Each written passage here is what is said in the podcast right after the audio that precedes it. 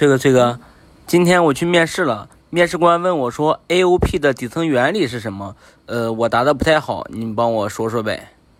哦，AOP 呀是面向切面编程，是通过切面来实现对目标类的增强的这么一个目的啊。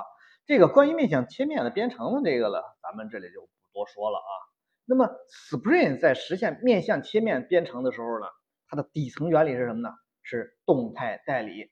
这个动态代理呢，就是代理模式的一种。动代理模式有两种嘛，一种是是静态代理，一种是动态代理。关于这个的概念，咱们之前有一期讲过代理这个模式啊。那么那个说的就是那个西班牙官人和潘金莲那个故事，有兴趣可以回去再看一看啊。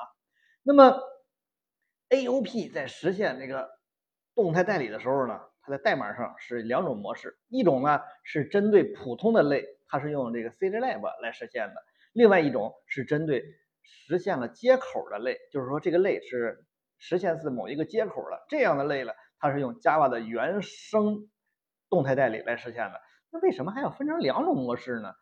为什么不都用 Java 的原生动态代理的这个模式来实现呢？因为啊，Java 的原生动态代理啊，它这个实现上它有缺陷，它有限制，不是缺陷啊，它有限制是什么呢？就是它只能针对实现自某个接口的类才能够实现动态代理，这是为什么呢？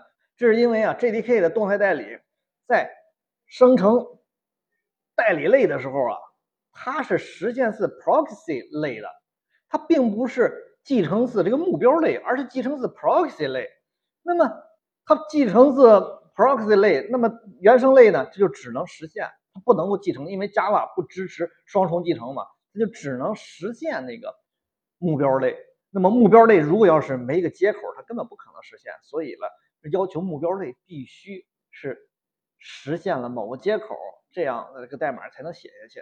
所以，这个原生的 JDK 在实现动态代理的时候啊，要求目标类必须是实现自某个接口的类。